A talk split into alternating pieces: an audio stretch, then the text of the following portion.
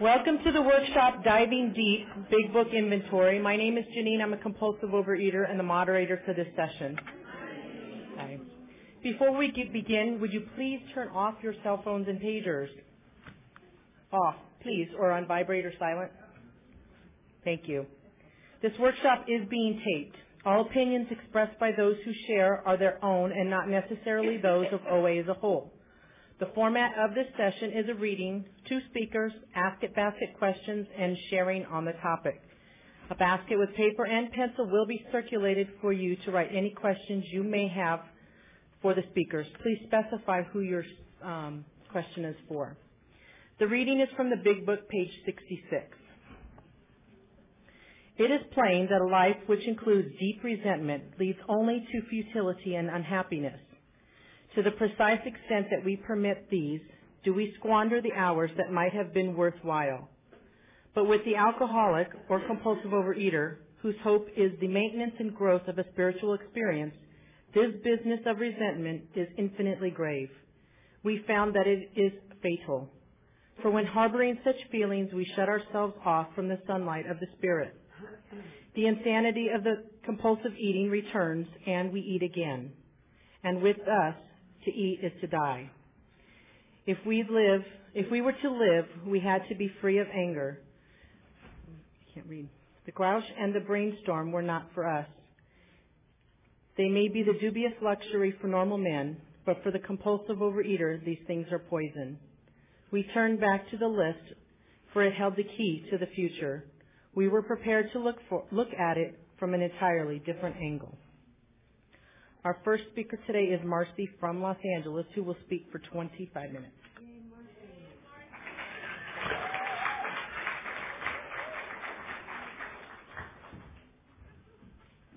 Hi, I'm Marcy. I'm a grateful compulsive overeater. Thank you. I don't know if Violet's here, but Violet, thank you for asking me to speak at this workshop. Oh, wow. Um, I guess I'll do the qualifying part out of the way, and then maybe I'll be a little less, less nervous. Um, I've been coming to Overeaters Anonymous for three years and a couple months, and um, I've been abstaining for three years and a couple months. I was blessed with the gift of abstinence the day I came into the room, and um, I'm a hundred pounder. I came in size 22, 24 and I've been main, God's been maintaining a size eight for me um, for the last two and a half years, I guess. Um, thank, thank God. I'm, I'm real grateful to God for my abstinence. Um, and you know, some I think it was Terrell or somebody was saying earlier about how we all have our own path in this program. And my path is that early on, I think I was just really, really broken and really, really beaten um, into submission and into surrender before I came into the rooms. And so by the time I got here, I was just really ready to do anything that anybody told me to do. And what I heard over and over again in meetings, um, you know, is that you keep coming back and that you be of service and that you work the 12 steps. And I, I heard that over and over, especially about the 12 steps. I never heard anybody who was abstinent and um, physically recovered. I never heard them say, I don't work the 12 steps. I never heard that. So it was real clear to me um, that working the 12 steps was something that I needed to do if I wanted to have recovery. And I got blessed early on by um, I started attending this this big book workshop I was like a month abstinent, and I got into this big into this big book workshop with this crusty alcoholic guy who had been doing this workshop for 18 years. He was. He was like kind of crusty and grouchy, and I don't know how to. You know, he's just, you know. um but he had been doing this workshop for 18 years, and um, he didn't really care what I felt, or he didn't really care what I thought. You know, he didn't. He he just he was there to carry the message that's in the big book of Alcoholics Anonymous. And um, that's what saved his life, and that's what saved saved my life. Um, and so I'm a big book kind of a girl today. I, I, the solu- my solution for my problem is in the big book, and I work the steps as they're outlined in the Big Book of Alcoholics Anonymous, and I don't add much to that. This is just me. I don't add much to the Big Book, and I don't take anything out of the Big Book.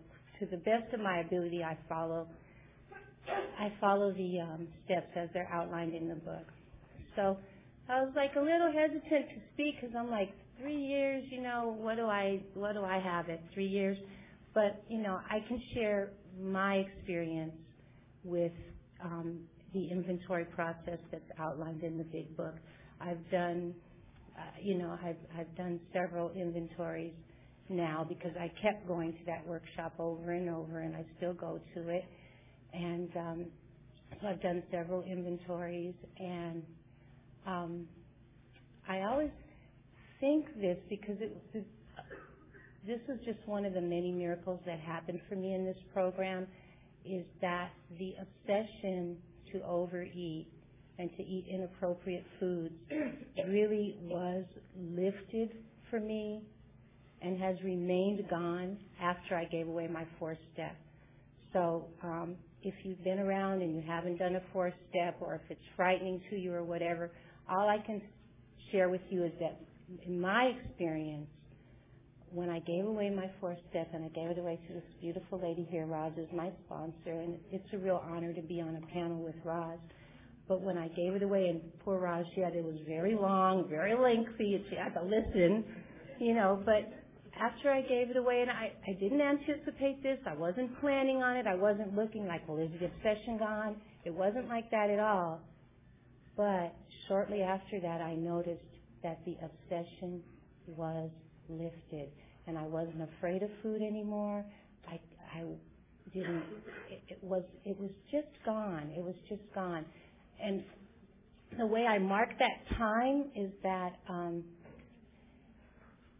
I was writing my fourth step during the season where Halloween is.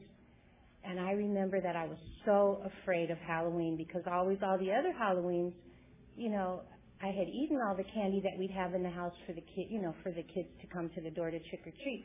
That was just always a really big binge time, and so we couldn't have any candy in the house that Halloween. That was the first Halloween probably ever in my life that I didn't have candy, but I was afraid to have it in the house. I think I would have eaten it.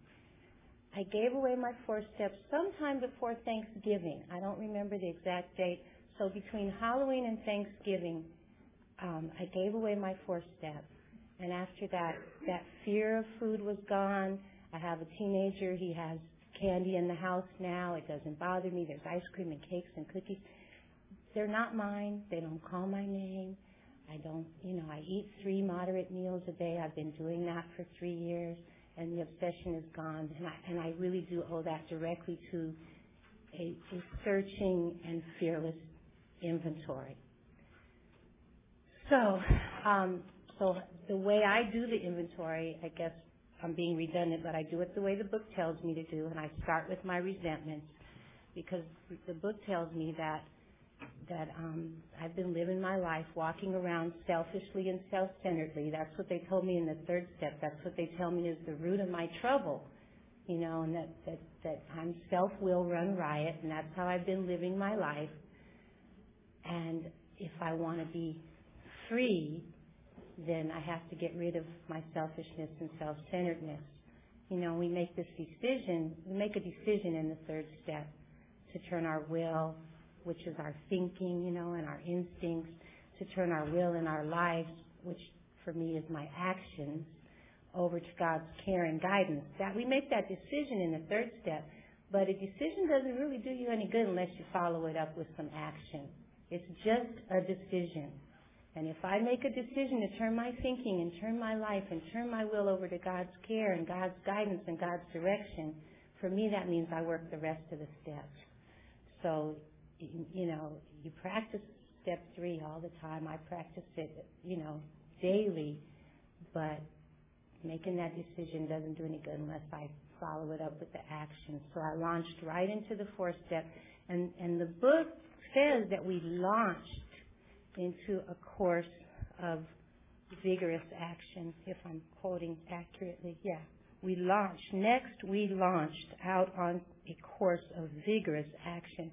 And you know, when I think about launching, that's like a rocket ship or something, right? It's it's it's speedy. It's not like I'm going to take two years to do a four step. It's not like I'm going to take, you know, you know, and and it tells me the book is very specific. This book gives me specific, clear cut directions of what to do. If if if I'm working with someone who who's done it and who can show me what they've done, it's, it's pretty clear.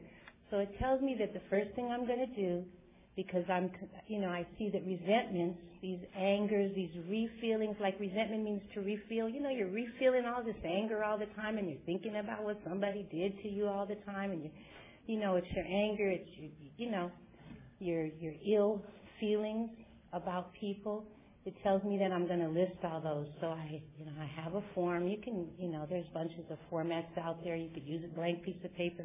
But I list all of the people. I listed all of the people that I was mad at, that I was pissed off at, that I had ill feelings about. That's all I have to do at first is list them. I list all those names.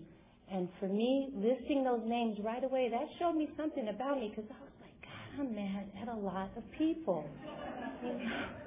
And if you had told me I was an angry person, I probably would have would have said, I'm not very angry. I always walked around with a smile on my face. Uh-huh. And people who uh-huh. knew me probably said, oh, she, no, Marcy, she's not very angry. But I had, I, Rosie, a hundred. Did I have a hundred reasons? I probably had, I, I, I think I had a hundred, you know, a hundred. I, I had a list, I'm telling you. And I was like, yeah.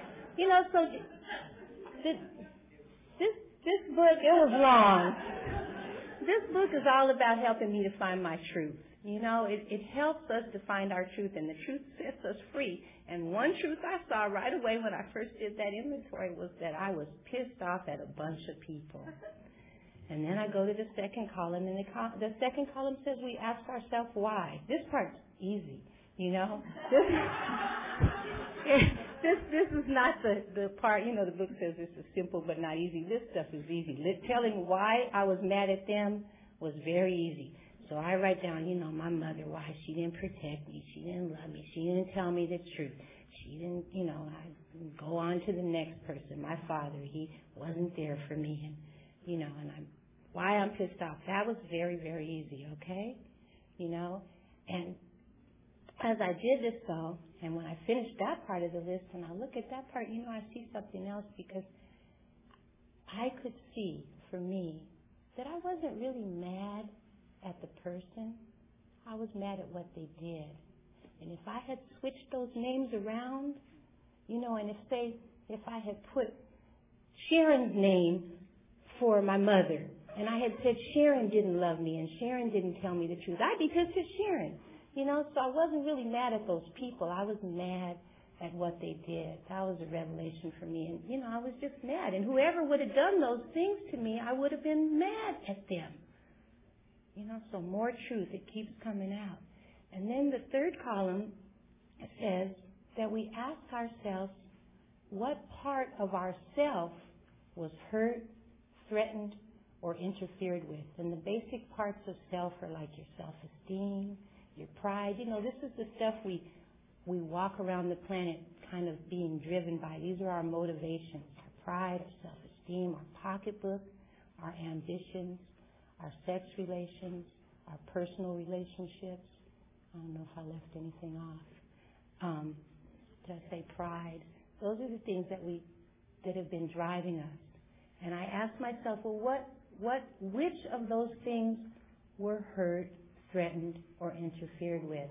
And I made little checks. My inventory form had check marks, and I say, okay, well, that was my pride, and that was my self-esteem. They hurt that. They interfered that. They affected that. And I make checks for all those different things. And I learned a lot about myself there too because the thing that came up consistently for me was the pride and the self-esteem.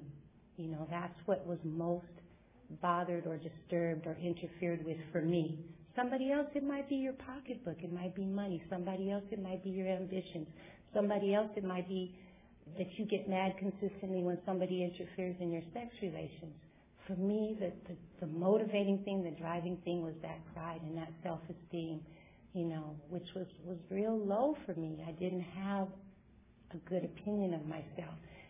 but I wanted you to think good of me. So, you know, that was that pride stuff. I cared a whole bunch about what other people thought of me. A whole bunch. And that was revealed to me just in the third column, you know. I hadn't even done that much work, you know. But that was revealed to me, doing it in that method. And then here comes the hard part, though. Here comes the hard part. Because it says in the book, and this was so me, sometimes when I read the big book, I'm like, God, did they just know me somehow? You know, like were they spying on me? Because it says, it says to conclude that others were wrong was as far as most of us ever got.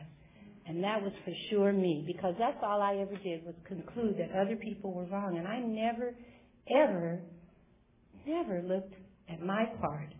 Never, never. But the book says this is what I have to do. So we have to go back through our lives. Nothing counted but thoroughness and honesty.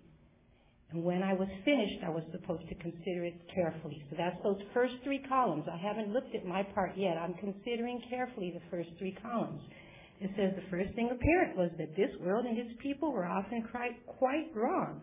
I could really agree with that. Yeah. I had no problem there. To conclude that others were wrong was as far as most of us ever got. Yeah, that was me. The usual outcome was that people continued to wrong us and we stayed sore. Sometimes it was remorse and then we were sore at ourselves. Yeah, I was mad at myself sometimes too, but most of the time I was mad at other people. You know, the book, and this is this is my favorite paragraph in the book, and I don't know why, but this that phrase "sunlight of the spirit" just speaks to me, and it tells me it is plain that a life which includes deep resentment leads only to futility and unhappiness. Futility, having no useful purpose. I didn't have any, you know, all that time I spent being mad at people and thinking about what they had done to me, it was wasted time. It was futile. It didn't help anything, and it certainly led to unhappiness. But worse than that, worse than wasting my time, and worse than that making me unhappy, this is what the book told me. It said that to the precise extent that we permit these, do we squander the hours that might have been worthwhile. But with the alcoholic or the compulsive overeater whose hope is the maintenance and growth of a spiritual experience. I got that hope in step two. Step two gave me that hope. So my hope is the maintenance and the growth of a spiritual experience. This business of resentment is infinitely grave. Grave means it's going to kill me. We found that it is fatal. For the harboring, for when harboring such feelings, we shut ourselves off from the sunlight of the Spirit. And the insanity of overeating or alcohol returns and we drink again or overeat again. And with us, to drink or overeat is to die. So when I keep all that mad stuff in me, when I keep all that in me, I'm shutting myself off from God's sunlight. My body is like a harbor. My body is a harbor. And, you know, if my body is all clogged up with yachts of resentment and tugboats of, it doesn't matter. Like people say, well, that's just a little resentment. It doesn't matter if it's a little kayak. If it's in my harbor, you know, if it's in my harbor, the sun can't get through. And then you know how a harbor looks when the water is just still and stuff hasn't been moving around a lot. And that water, you wouldn't want to get in that water and swim, right? It's all murky and mushy, and that green stuff is in there, and it's you know, and the sunlight can't come through. It's dark. And that's what happens to my mind. That's what happens to my spirit, my soul, if I harbor resentments. If I make my body, my mind, my thinking a harbor for all this stuff, God can't get in. God can't God can't come into a mind that's filled with anger and resentment. God can't come in. And I need God. Why do I need God? Because I want to recover from eating myself to death. I have to have God because I couldn't do it myself. And you know, other people could be mad. Like normal people, if they want to be mad, that's okay. It's not going to make them eat themselves to death. It's not going to make them drink themselves or drug themselves or whatever to death. they're just going to be mad, you know. But for me, I have to have God, and when I'm mad like that, I block out God. So I have to look at this thing from an entirely different angle, and that's the hard part. That's that's the hard part. It was easy to see what every it was easy to see what everybody else did to hurt me, to to piss me off. That part was easy. The hard part is when I have to look at what I did, when I have to look at it from an entirely different angle. And the the people that wrote the book, they knew that was going to be hard, so they know you got to have some prayer and you have to have God's help because you're not going to be able to do any of this stuff on your own. So it says that I have to turn back to the list, for it held the key to the future. We were prepared to look at it from an entirely different angle. And reading on, I'm skipping a little bit. It says, We saw these resentments must be mastered. But how? I couldn't wish them away any more than I could wish my overeating away. So here's my course. They give me a course I have to follow. That's a very direct route, right? A course is something you follow. It says I have to realize that the people who wronged me were spiritually sick. I said, I never thought about that, you know. I knew I was spiritually sick. By this time it was clear to me I was spiritually sick. But now I have to realize I have to make it real in my consciousness that those people were spiritually sick too. Two. That's an important word for me. Not they're spiritually sick, I'm well. They're spiritually sick too, just like me. They're running on their instincts, their pride, their self-esteem, their whatever, just like I was running on mine. And it tells me, though I did not like their symptoms and the way they disturbed me, they, like me, were sick too. So here's the prayer. We ask God to help us. I have to ask God to help me. And a lot of people say, like when you're resentful, that you pray for the person. But that's not what the book says, not in this part of the book. The book says, I'm praying for myself. I'm asking God to help me. We ask God to help me, help us, show them the same tolerance, pity, and patience that I would cheerfully grant a sick friend. I'm asking God to help me. I'm not praying for them at this point. I'm praying for myself. I'm asking God to help me to show them the same tolerance, pity, and patience I would cheerfully grant a sick friend. Ooh, I'm still on resentments and I only have five minutes.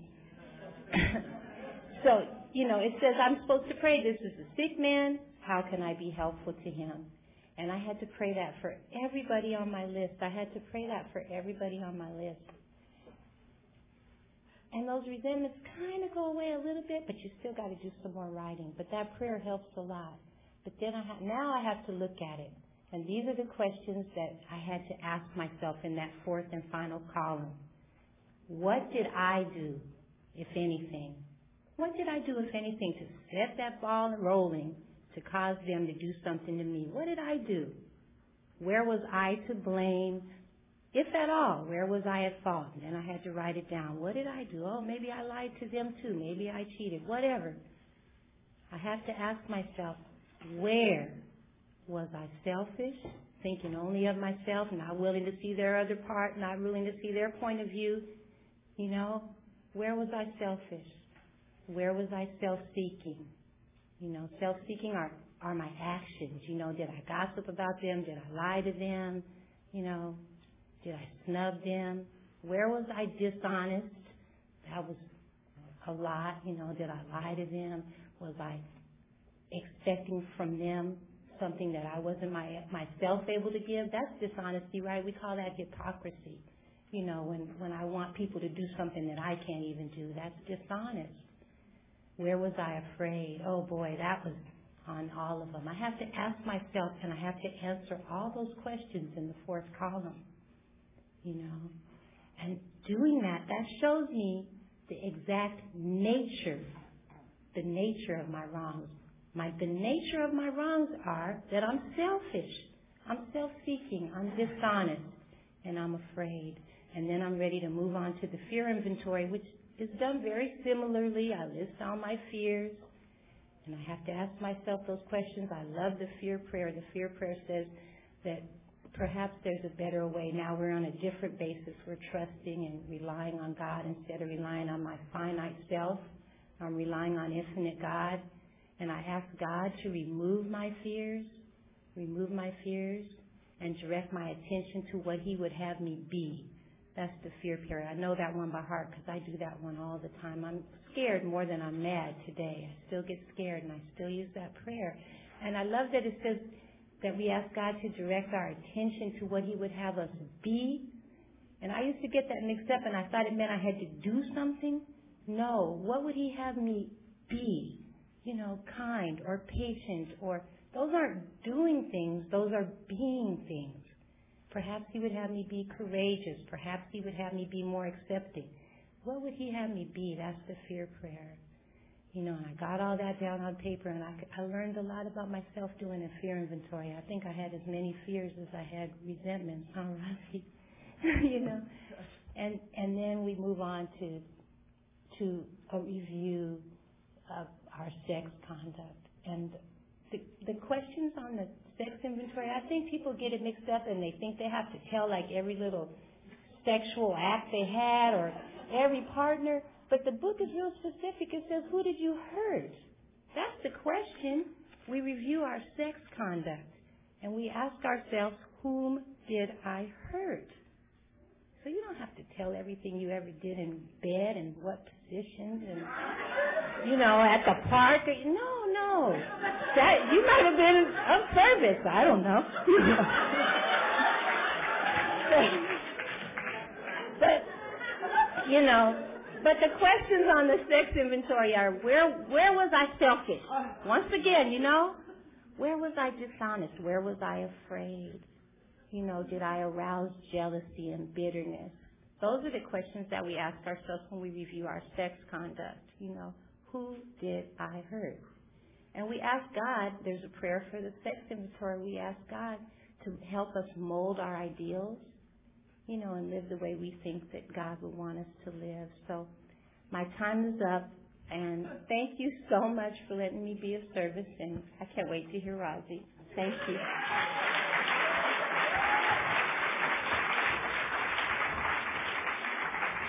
And our second speaker is Roz from Laguna Niguel.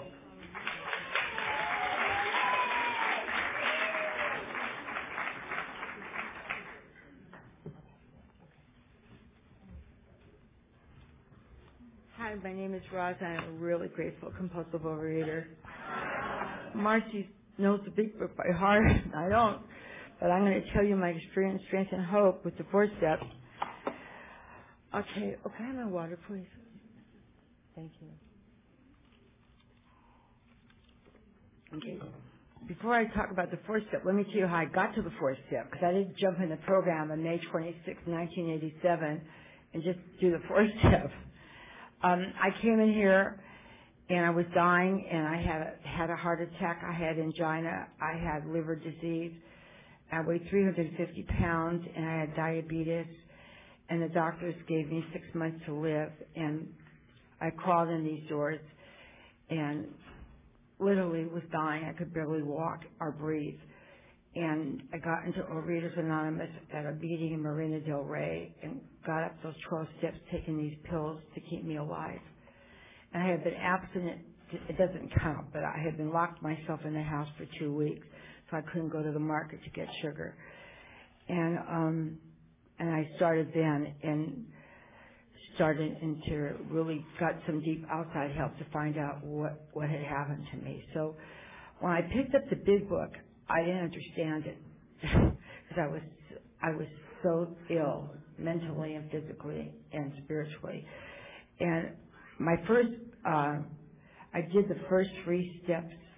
Really got into that. The first three steps, I did that, but I couldn't do the fourth step the way it was written. My first fourth step, I couldn't do it the way it was written in this book. I couldn't get it that way. I just couldn't. I, and everybody kept telling me to do it that way, but I couldn't. And my sponsor finally said, do it the way you can, just any way, but you get that resentment out. Because I was breaking things, throwing things, hanging up on people. I screamed, I yelled, I was a lunatic. Uh, you should hear what my son had to say how I was. I don't want, after my mouth was like a vegetable slicer or something like that. I was really bad. I was really, really, really. Actually, today he says to me, you know, mom, you have so many things happen to you in your childhood. It's a wonder that you're alive today. And that he loves me because I have changed so completely in 18 years. And that's the grace of God in this program. And um, my body was filled with resentment, anger, shame, and guilt. That's what I was like. That's the body that was around me. You know, 200 pounds stayed off, has stayed off of me for 18 years. But that was, I can't afford resentment in my life or to be angry. Thank you. It's God. It's God. And so my first, first inventory was by lot. I just did it by my first five years, my second five years, and that's the way I did it. It was like 50 pages. It could have been a novel. I don't think anybody would have bought it. And um, I was shocked myself because I always lived in fairy tales. I didn't know what had happened to me. I found out I was an incest survivor, and it was more than that that happened in six years with my uncle. And so I'm going to skip my sex inventory because you really don't want to hear it. It could be a TV movie. And um, then, and after um, a few years, I was able to do uh, the inventory in the big book. But uh, I had to do the other steps first and find out what had happened. But today I can do the big book inventory. Today I get to see my part and see everyone's part. Today I know that I cannot afford to be mad. I cannot afford to be resentful and I have to see my part. And there is not one person in the entire world I have resentment about. But when I do get mad, when I do get angry, and I do, I can write about it immediately and let it go, and I end up to be friends with that person again, or at least to go to her or him and say, I'm really sorry that I said that to you. But it doesn't happen very often anymore. It doesn't happen that I open my mouth and do that because I had the biggest mouth you could ever believe. It was like I would, you know, I spent 51 years of my life before I got here. I spent 35 years of morbid obesity. That's a lot of resentment, a lot of years wasted. I wasted all those years not even being in touch with reality. And my kids grew up like that. And uh, Overeaters Anonymous saved my life. It saved my life. It taught me. It, I grew up here at 51. I learned how to put makeup on. I learned how to say, see, I used to say I'm sorry just so people would like me, just so my father might love me. Now today, when I say I'm sorry, it's because I did something to hurt someone's feelings. Because maybe I was thinking something in my heart. Today I don't judge people. Today I don't look at someone the wrong way with, you know. Today I know that I'm God's child and I do service for others. And I learned that through this book, through the big book and the 12 steps. And so when I write down I'm angry at or I'm hurt, my feelings are hurt, and I write down why and the cause and what's my part, I usually always have a part. And when I came here 18 years ago, I wrote a list so long with Marcy, and I didn't have a part in anything. I didn't even have a character defect. And anyone that, is there anybody new here today that's never done a four step? Well, I was going to leave Overeaters Anonymous before I did a four step because no, nobody was going to know my truth. I stole. I had to go back to markets and tell them I stole. The first person I heard that said that was this really wonderful man who's here today that stole from Mayflower, Mayflower Market. And I had a Mayflower Market in Culver City, and I didn't know there was another Mayflower Market. And I loved when he shared, and I had not done my inventory. And I remember I had to go back to that market, and I had to go to a brand new, um, oh, I stole oatmeal, no, carob raisins. I was eating them all over the market, and I had to go back to the market and buy a ton of them, and then give it to the ma- manager. My sponsor was Kathy Pagoda. I stole while I was in. I had just done my first two steps, and I ate them again. And I had to go back to the cashier and say, "These are the raisins." I still I ate these raisins, and he said, "Well, why are you why why take them. I said, no, I can't. I stole them, ate them in the market. He said, we've been warning you. We've been f- trying to find the person who ate these raisins. I said, I said, uh, you don't understand. I'm not joking. I really did eat these raisins, and I can't, and I can't take them back. And please, please take this money. I think I gave him over twenty dollars, and he said, well, it's not twenty dollars. They don't weigh this much. I go, please take this to the market. And I said to Kathy, I can't do that. I know the manager. She said, that's the purpose, honey. You know the manager. Just go see him. And you know what? That was when I was in program. I was eating those raisins. So I've done a lot of things, and uh, this is the first time I shared that. That's good. I needed to do that. and um, and I never did that again. That was a good learning lesson for me. And I had to take, I had to go back to department stores that were out of business, and I had to learn how to give the money to charity. And that was, you know, that's later in the ninth step. But on the fourth step and the fifth step, I learned, and I, everything came clean that I had done. And then, it, then sometimes you make a mistake and you do something again, and you got to clean it up again. And and I guess I learned that nothing's perfect, that I'm not perfect, and there's nobody I can look up to that's perfect. And you know, and I kept learning, and I kept falling down. I had to keep getting up again. But I think the fourth step brought me so much humility because I told I told every single thing that I'd ever done, like light a fire and burn out my grandmother's garage. And I had never told one single person that until I was 51 years old. That was a horror story for me. Everything they ever owned was in that garage, and I almost killed six people. And I never told anybody. I, I, I was eight years old. I went across the street, sat down, and pretended like nothing happened. And then people called the fire engines, and they asked me if I did it, and I said, no, I would never do that. And um, my family called me the bad seed, and I took that to be true. And then I acted out from eight years old till I got here. That's a long time, 51 years. And, uh, you know, doing the fourth and fifth step was a spiritual experience for me because then I was free. Then I got the freedom I always wanted. And my part was a big part in all of it. I never knew that I had a part. I always thought I was a victim. And being a victim means, oh, I'm sitting here, pour me, pour me, pour me, pour me another malt because the more I thought I was, the more I thought I was a victim, the more I ate. I, the more I, the more sorry I used to feel for myself, the more I ate.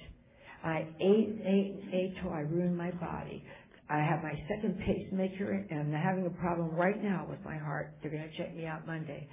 All I can tell you is it led me into the gates of insanity. I almost died.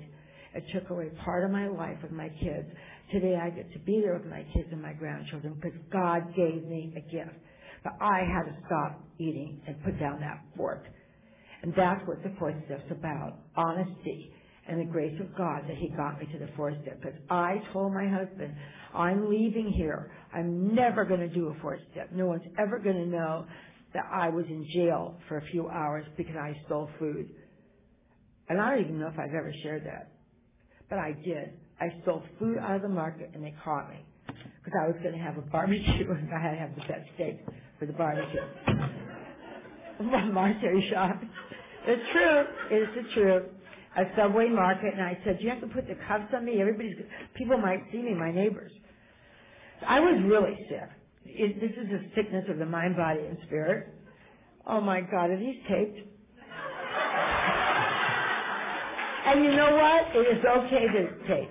Because that was my truth. It really was. That's how sick I was. Very, very sick puppy. Not even a puppy, a big dog.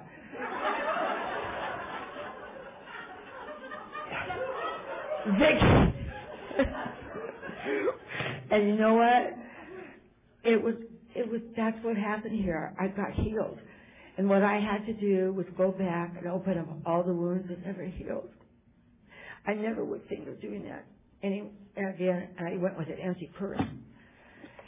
So today, I would urge you to do your steps, do your fourth step, because that's the beginning of a total surrender and healing. And all the way to steps, I, every, I do an inventory all the time. And every night I do a 10 step. and I do my 11th step, and I do my steps. And I would not be here today if it wasn't for doing those steps and being honest. And boy, have I been honest today.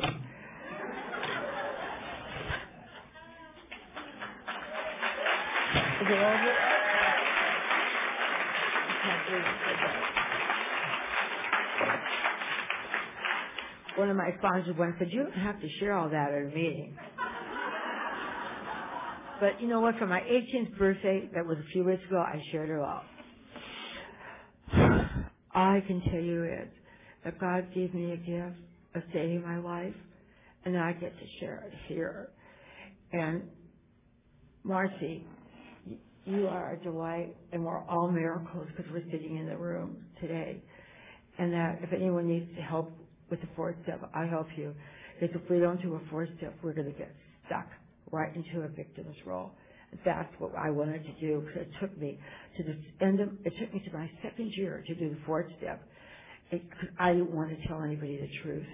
And boy, if I was a newcomer, I would do what my sponsor said.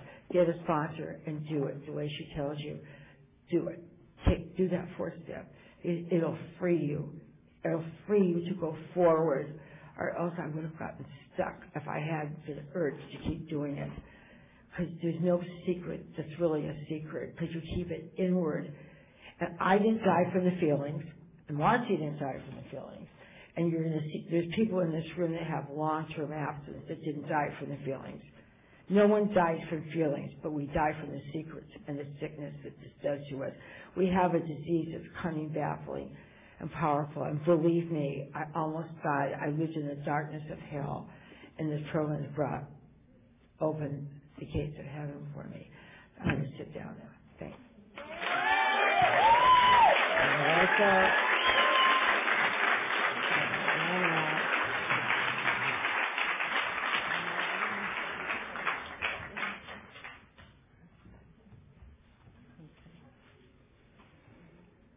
Okay. We'll now have 10 minutes of questions Thank you. from the Ask It basket. Um, let's see. Okay. Um, some of them are repeats. I kind of put them together. So here we go. Um, the first one is addressed to Marcy, and then the second one is basically the same question. Um, when doing the resentment inventory, I come up with a seemingly, seamless, endless string of resentments. When do I call it quits? Where do I draw the line? And the next one is, how do you know when you're finished? So they're pretty much the same.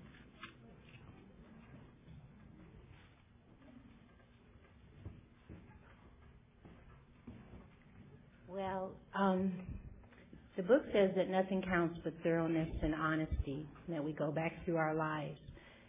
Um, if I guess the flip side of that, if you're going on and on and on, and it's taking you years just to finish the list part, then at some point, cut it off for for now and move on to the second, third, and fourth, and some people do a fifth column you know, at some point, if you're only listing the people you're mad at and you're never, never able to move to the part where you're looking at yourself, that's not going to get you better. So, um, you know, at some point stop because in the book it says this is a lifetime process. You know, we continue to take inventory all the time. So I, don't know if, if, if that's the question that you can't stop listing the resentments get the really big ones out on paper, you know, the really troublesome ones, um, and then move on to the rest of the inventory because the part that frees you is not the part where you're looking at who you're mad at. The part that frees you is when you get to see who you are, the exact nature of your wrongs. And so I would say at some point cut off. If, if you've been doing that for more than a month, probably stop and move on to the second, third, and fourth columns. Did I answer all of it? Okay, the next question is, have you ever been at a standstill when working on your inventory or any other steps? How do you get started up again? That's for you, Roz.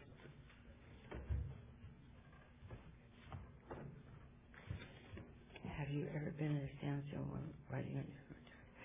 Yeah, I was at a standstill with the fourth step. When I got like three fourths way all the way. It was hard for me to finish the end because I did the ones I did the ones that were easiest first. So the last part was about my the um, incest issues, the incest part. That was hard. It was very um, hard, but I knew I had to finish it, so I prayed a lot and. I stayed up for nights doing it because I wanted to get it done and I wanted to get to my truth and um and I did it. I stayed up. I did it like all day and night. I just did it and took time in between. So that part was hard, but I wanted to to finish because I already had uncovered the truth, and I knew that if I didn't do it, it would do me in. So um I did. I didn't get stuck in any other steps because I was really willing to go to any lengths to do it and to finish it. I knew it was really important for my recovery, and um I was having a really hard time then, and I needed to get. Not a hard time with the food, hard time emotionally. And I knew I really needed to get done, and so I just asked God to help me. I'm always asking God to help me, and God always does. He's always there for me. So that's that's the answer.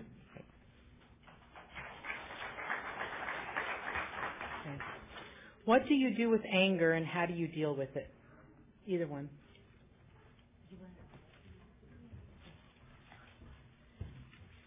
In the beginning, I was taught to hit the bed, just pound, pound, pound the bed till the crying came up. That's how I grieve. Because I grieve a lot because my husband is very, very ill and we're married 52 years and it's really hard for me right now.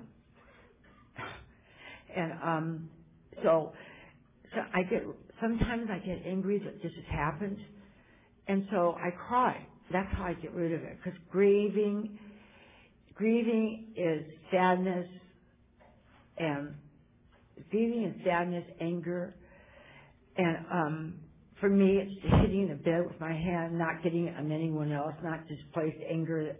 I've already been through that 18 years ago. So I'll just hit the bed and cry and get it out, and I write. And that's how I do it. I don't take anger out on people anymore, thank God. And I don't take it out in driving. And I hit the bed and I it out. I I cry a lot. I just cried before I came in the room. It's it's and it's healthy crying. It's grieving, you know, grieving for my for my husband the way things the way things were. He's not the same anymore. And um and I hit the bed. She, she I got taught how to just hit the bed, and then the crying comes up, and then I can do that, and I get the anger out and the crying, and so I'm not angry anymore. And then I write. I write. I write almost every day. Sometimes more than that. I'm always writing. And that helps me to deal with the anger. Marcia?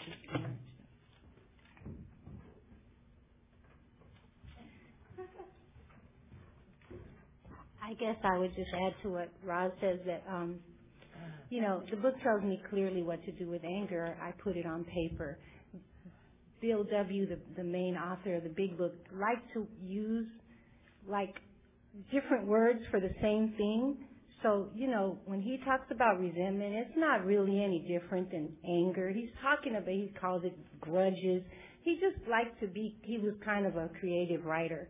So anger, resentment, all that stuff is the same thing. And the book says if I was to live, I need to be free of anger. So when when I get mad about stuff, I put it on paper. You know, I put it on paper. I'm mad at. You know, and and um, another thing that's been real helpful to me on page 551, there's a story is freedom from bondage. And a lot of people like to use that for resentment and but when you carefully read the story, the young lady who wrote the story had resentments that wouldn't she couldn't get free of. And she tells in the story that she had done an inventory. So for people where I had done an inventory and I still couldn't be free of the anger, you know, I had looked at my part but I was still mad. For those people then a suggestion that helped me a lot when somebody gave it to me was that you know, you pray for those people and you pray for them to have every good and wonderful thing that you want for yourself. And that even when you don't mean it, you pray it. And the suggestion in that story is that you pray it for two weeks. And that you, and, and that worked for me. I was real mad about my mom. for something, you know, and um, I couldn't get free of that, even though I had looked at my part and I could see my part, but I just still was mad. But I just started to pray for my mom in that way, and it was gone before two weeks, you know. So, you know, the main thing that the book tells me is that I can't afford it. Rosie said that too. We can't afford it. It'll kill us. It'll kill us. So, you know. Oh, another one for me? Oh, which prayer is the fear prayer? I think it's page 68. I'll get the book.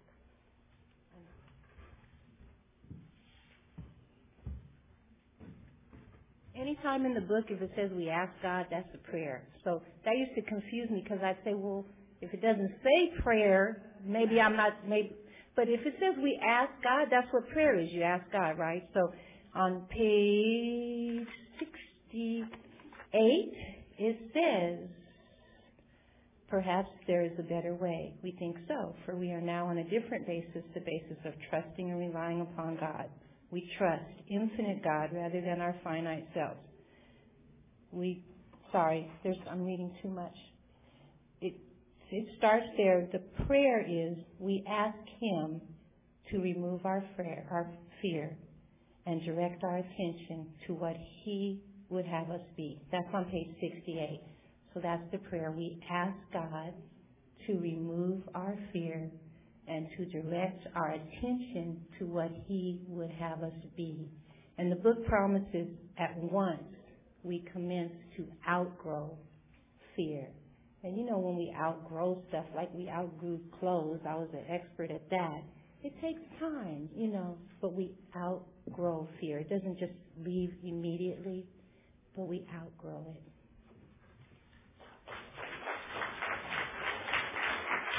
This one's kind of along the same lines. How do you handle the fears you still can't face?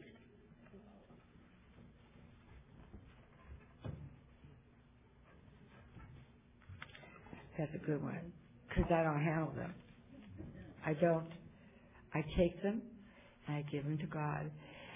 And what one of my sponsors taught me to live in, in the moment, because if I live more than one moment, I'll drive. I, I won't be able to live especially what's going on in my life financially and with health. I every morning I ask God in my prayers to grant me patience, tolerance, kindness, compassion, and faith. I take the fears and I go fear unto faith, fear unto faith. That's my mantra. I change. I have a mantra all day long. I change it. I talk to God all day. I have, if you ever see me walking around going, don't think I'm crazy. It's my mantra. And um, because I don't know what's going to happen tomorrow, and you know what? I don't want to know. When we had a lot of money years ago, my husband used to worry, and now we don't have anything, and I don't worry because that means I'm not doing the third step if I worry. So now, every day for 24 hours for for the day, I stay in the moment. My car drives. I have a roof over my head. I'm I'm okay. My kids are okay. My granddaughters are okay, and my husband's okay for today, and he has medicines. And all I know is I have to stay in the moment. I have to ask God to remove our. Uh, with faith, everything's possible. Without faith, nothing's possible. And I've learned that from all of you that taught me to have faith. And if I believe, like I do believe, then everything's possible. And I'm going to stay with that belief that God is going to take care of me. Because if I don't stay for that, and I go the other way, I'll be just that road I had before 18 years ago when I was such a wreck. And I had to stuff my mouth so I wouldn't feel, so I would feel fear all the time. I don't want to go that way. I learned faith is here. I learned God is here. I don't want to go back to the fears of yesterday. So I stay in the moment. They say every day I'm handing a gift. That gift includes faith in God. And I'm a person who didn't even believe God when I got here. God is everything to me. He's brought me this far. He's not going to drop me now. And He gives me the tools to deal with it as it comes. That's how I deal with it. I don't handle. There is no fear because I'm not supposed to handle fear. God does for me. So that's how I do it. I'm going to combine these two together since we're running out of time. I have difficulty forgiving myself. How can I truly let go of my past mistakes? And the other one is, what's the best way to let go of a resentment?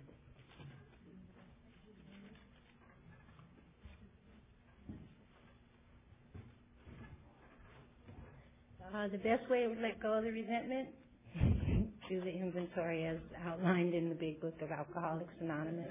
It, it tells you, you know, this is our course. And then they tell you step by step what to do. And you'll let it go. It may take some time, you know, but that's the best way. And for me, the best way in for, I have difficulty forgiving myself. How can I truly let go of my past mistakes?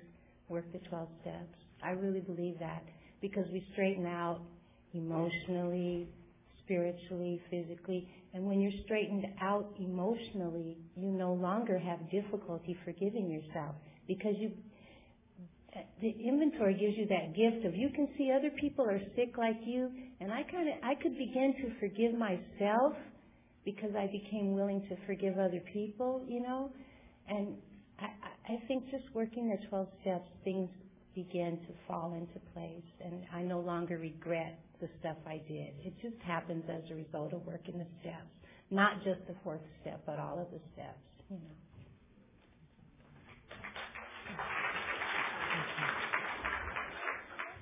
Um, there is some questions that are not answered yet, so if your question was one that was not answered, please see them after. But right now, it's time for open sharing. We will have time for three shares. If you have already shared another, at another workshop, please give others a chance before coming forward.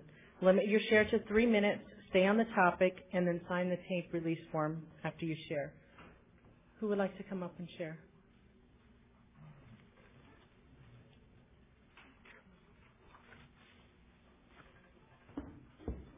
I'm Michael Lawn, and I'm a compulsive overeater. Hi, Michael. Hi.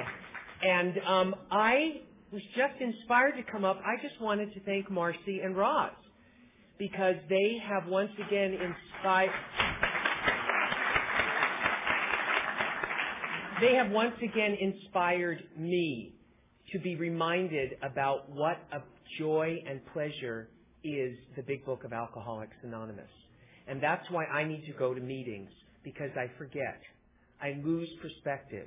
I forget about having to go to Mayfair Market and make my amends for the food that I stole. I forget those things when I'm out working, when I'm out in the real world.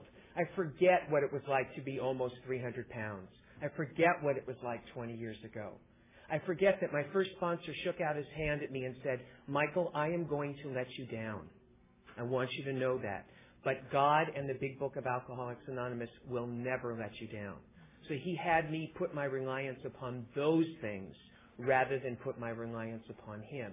And he went out and he's about 500, no, that's a lie. He's about 380 pounds right now, my first sponsor. And he said, if that ever happens to me, it'll be because, not because somebody let me down, but was because I stopped making myself available to what is in the big book of Alcoholics Anonymous. So, um, I'm just tickled. I'm just tickled pink. Um, I just feel so much better. I feel so much lighter. Um, and I'm reminded that, and a friend of mine was next to me, that I don't write enough as my one of my friends used to say, I don't write unless my back is up against the wall and the wall is on fire. and um, so um, it's uh, inspired me, and I think that's the greatest experience, strength, and hope that anyone can share is when they have the ability to inspire another to take action. So thank you.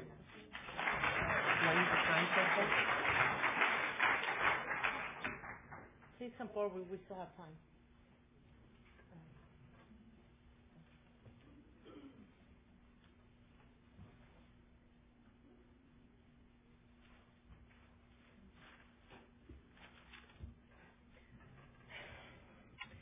Hi, my name is Ellen, and I'm a compulsive overeater. Um, thank you so very much for your inspiring shares. I have great love for you both, so thank you. Um, I just wanted to share that because of doing my four step and being in program, I changed the relationship in my family totally around. Uh, my mother-in-law and I were at odds. We weren't speaking. Then if they came by the house, she wouldn't come in. She would wait in the car. And I was in such pain and in such torment.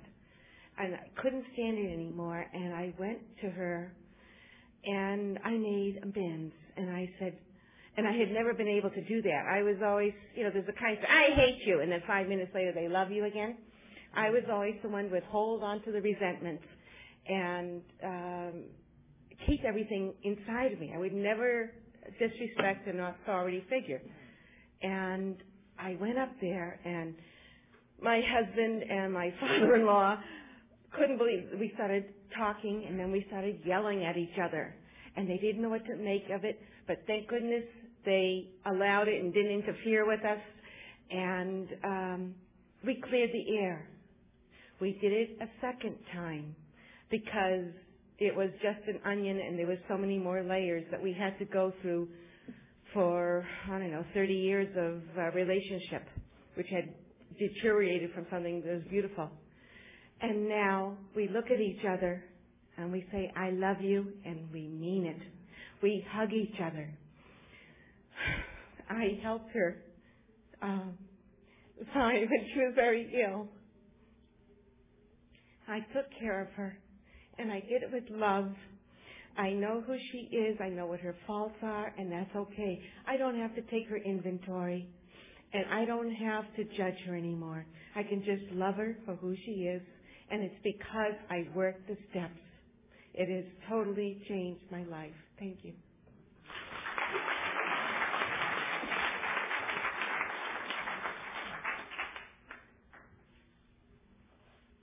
Anybody? We have lots of time for pitches.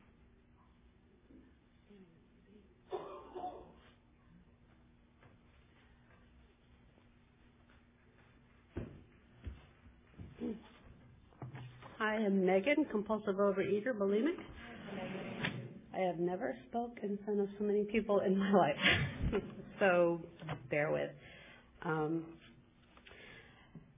a situation uh, just happened to me right here at this this uh, OA uh, convention that I never thought would be uh, possible or happen to me and I have gone through such a, a range of emotions. I am just drained right now. Uh, but uh, for my little group that I'm from in Lompoc, uh, which is just north of Santa Barbara, it's the tiniest little town that you've ever uh, probably would pass through. No one goes to Lompoc; they pass through Lompoc. Um, anyway, I am the uh, treasurer for the group, and we are such a tiny group. Uh, it took us forever to save the amount of money that we have in our group uh, for our literature. So I brought the money with us so we could buy our books here today. And it was in my little bag, my little folder, in my book bag.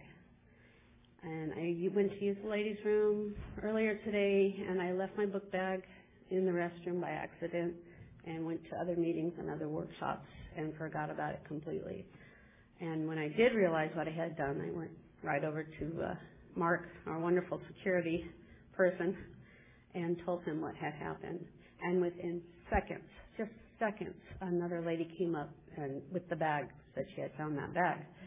And I was just whirling around with that right there. That was a lot to deal with.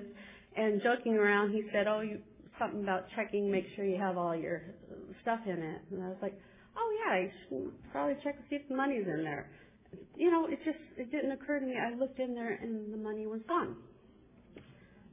$164, which for Lompoc is a million dollars. We are a tiny group. It took forever to save that money. And I just didn't know what to do with it. I didn't know, it just, the feelings I, I, that I've been going through, so I wrote them down real quick. I started out with uh, blaming myself. It was my fault. I left the book back there. Um, uh, I was irresponsible. Um, and I started internalizing, which is my way, which is my truth. If there's uh, something that goes wrong in a situation, I am to blame for for this. Uh, I don't blame others; I blame myself. So I started beating myself up for it, and I turned to Mark and I told him what had happened. Instead of my first reaction was run to my room and isolate myself, but I didn't. And, I, and for the grace of God, I turned to Mark and I told him what had happened, and I just started crying. And right away, he just said, "Let's say the Serenity Prayer." And we said it about five or six times right there, just over and over and over. And then I, I realized I was powerless over the situation. I really couldn't do anything about it. And at that point, I just, I just let out a big sigh of relief um, that I can't change this. It's not mine to change, and I gave it to God, which was very hard to do for me. And uh, then Mark and I uh, decided to pray for that person, which I, at first I didn't want to pray for that person because I was feeling victimized. I was feeling anger, hatred, rage. How dare you? How could you? And then I said, what a sick person. And I realized where I was. We're at a convention where I'm surrounded, and myself included, with sick people. And so we completely turned it around from, uh, first it was me, then it was that person, and then we turned it into, well, let's pray for that person. Let's not be angry at them. Let's pray and hope that they, they get well and um, possibly turn that money back in. Maybe after thinking or, you know, I'm, I'm not going to put myself in their life. I don't know why they did it. But hopefully that they would turn it back in. And uh, then Mark suggested I go talk to, um, uh, if I can remember her name, Denise. And I, I told her what, what had happened to me. And um, all I, the only reason I went there is Mark suggested maybe she could announce it at a meeting that the money was lost. And if anyone finds it, please turn it back in. And Denise, uh, out of her own pocket, gave me the amount of money that was taken from me so that we could go purchase our books, our literature. And then, so in that frame of five minutes, I have gone through so many feelings and emotions. Um, everything from um, wanting to beat myself up to beat the other person up to uh, just turning around and saying I can't deal with the whole situation, praying for the person that took it, and then uh, the feelings of gratitude and appreciation I have for Denise right now um, is just overwhelming. And um, I just want to share that situation with you when you think that the worst is happening to you and you're on the, you know, the bottom, dragging your feet on the ground, and then next second you can be flying high. Um, I can't express right now the feelings I have. Um, anyway, so I just want to share that situation and um, pray for that that person and hope that they get well soon. Thank you. It's now time to close this workshop. Would you please um, stand, make a circle? We'll take a moment of silence, followed by the serenity prayer.